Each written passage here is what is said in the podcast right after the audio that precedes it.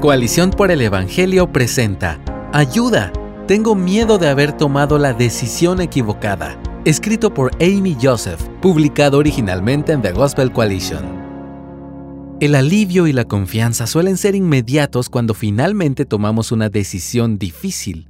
Después de pasar días, semanas o incluso meses recopilando información, escuchando consejos y procesando en oración ante el Señor, finalmente tomamos la decisión firmamos ese contrato de trabajo, hacemos el pago inicial de la casa o recibimos la clase de membresía en la iglesia.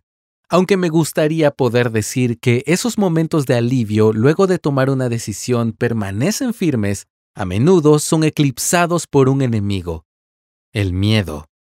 Las preguntas tipo ¿qué tal si aparecen en nuestras mentes en los momentos más inoportunos? ¿Qué tal si elegí ser miembro de la iglesia equivocada? ¿Qué tal si me uní a la asociación equivocada o elegí la carrera equivocada? ¿Qué tal si me faltó un dato muy importante cuando tomé la decisión? ¿Qué tal si pensaba que estaba escuchando la guía del Señor, pero en realidad estaba buscando la aprobación de mis consejeros de confianza?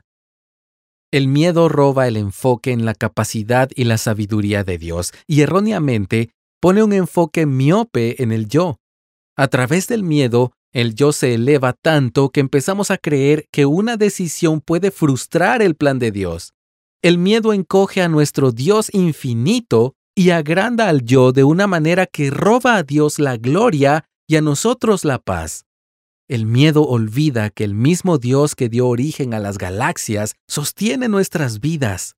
El miedo olvida que Él es antes de todas las cosas, y en Él todas las cosas permanecen como enseña Colosenses 1.17.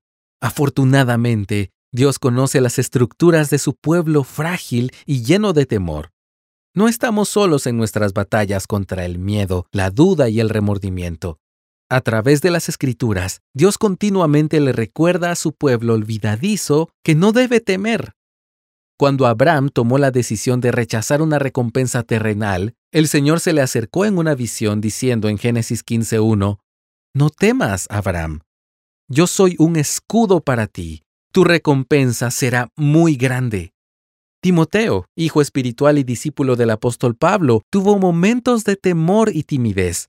De la misma manera que Josué, quien fue el sucesor de Moisés, Timoteo sintió el peso del manto que se colocaba sobre sus hombros. Sin embargo, Pablo le recordó que Dios no le había dado un espíritu de temor, sino de poder, de amor y de dominio propio. Esto lo puedes leer en 2 de Timoteo 1.7. Corrie ten Boom sabía un par de cosas sobre el miedo y la preocupación, ya que vivió la ocupación nazi de Holanda y tomó decisiones difíciles para esconder a familias judías en su casa. Tenía amplias razones para preocuparse, pero aprendió, experiencia tras experiencia, que preocuparse por el futuro no lo cambiaba. Más bien aprendió de su fiel Padre que Dios nos dará justo lo que necesitamos, justo cuando lo necesitamos.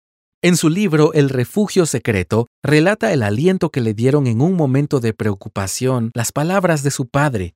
Nuestro sabio Padre Celestial sabe también cuándo vamos a necesitar cosas. No te adelantes a Él, Corrie. Nosotros, como ella, necesitamos que se nos recuerde con delicadeza que no debemos adelantarnos a nuestro Padre fiel. Pablo reconoció con sabiduría la correlación inversa entre el miedo y el dominio propio. Cuando permitimos que los miedos se desborden en nuestros corazones, mentes y vidas, nos roban la paz que Cristo compró para nosotros. Pablo instó a los creyentes en Colosenses 3:15 que la paz de Cristo reine en sus corazones. La palabra griega bravewo, traducida como reinar, significa literalmente actuar como árbitro. Pablo tomó esta palabra de los juegos griegos con los que sus lectores estarían familiarizados.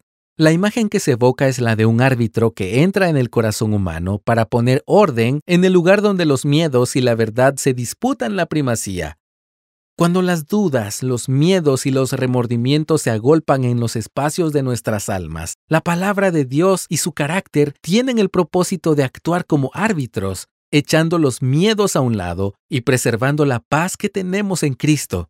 Al hablar a la iglesia de Corinto, Pablo utiliza otra poderosa imagen con respecto a los pensamientos y temores no deseados. Pablo escribe en 2 Corintios 10:5, destruyendo especulaciones y todo razonamiento altivo que se levanta contra el conocimiento de Dios y poniendo todo pensamiento en cautiverio a la obediencia de Cristo.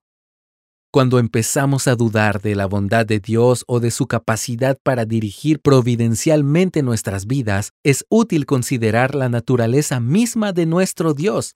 Como Pablo razonó tan poderosamente con los romanos, si Dios está por nosotros, ¿quién estará contra nosotros? Lee Romanos 8 del 31 al 32.